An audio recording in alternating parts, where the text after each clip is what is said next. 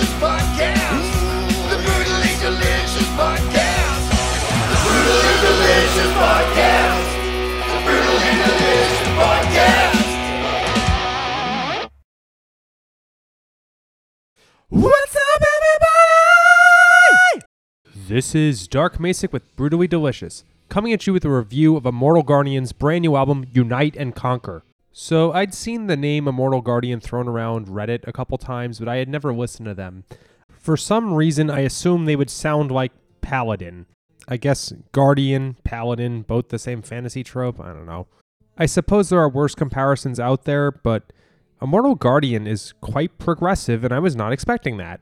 Right from the get go, we've got a lot of changing tempos, we've got some keyboards, and I don't just mean textures here, I mean keyboards.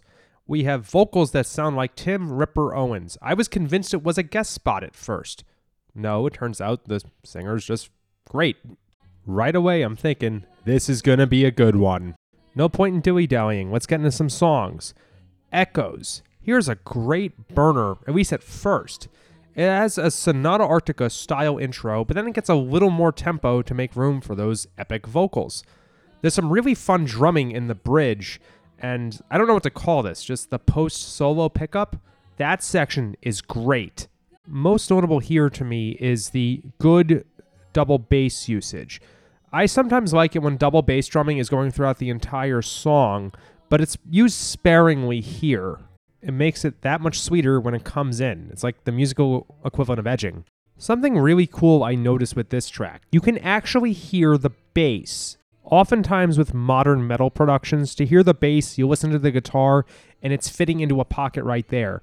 With this album and this producer, I don't know who it is, the bass stands out. You don't need to go searching for it, and I love it. Roots run deep.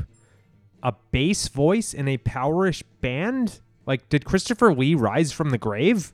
Okay, sure, it's only on the intro, but still, that caught me by surprise, even in a band that is itself surprising. I actually kind of wish we'd had some sections of progressive power metal instrumentation and legitimate bass vocals. I think that's probably hard to mix in a way that sounds good. Alas, I digress. Lost in the Darkness. I think by far the best song in the album. This is fun and intense, and it makes you feel like you're undergoing some kind of life change, like you just picked your college major again.